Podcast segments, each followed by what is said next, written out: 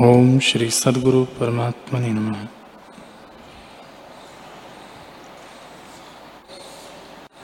श्री वशिष्ठ जी बोले, ही राम जी, वासना से दृश्य दिखता है, वह वासना मन से उठी है और मन अज्ञान से हुआ है। जब मन संकल्प विकल्प से रहित होता है, तब सब दृश्य एक ही रूप हो जाता है। जब तक वासना उठती है, तब तक मन में शांति नहीं होती। जैसे कोई पुरुष भौरी घुमाता है तो बल चढ़ते जाते हैं, और जब ठहरता है, तब वह बल उतर जाता है। वैसे ही जब तक चित्त वासना से भ्रमता है, तब तक जन्म रूप बल चढ़ते जाते हैं, और जब चित्त ठहरता है, तब जन्म का अभाव हो जाता है।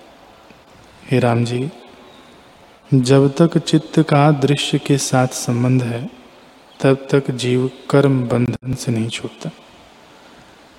जब चित्त का दृश्य से संबंध टूटता है, तब शुद्ध अद्वैत पद को प्राप्त होता है।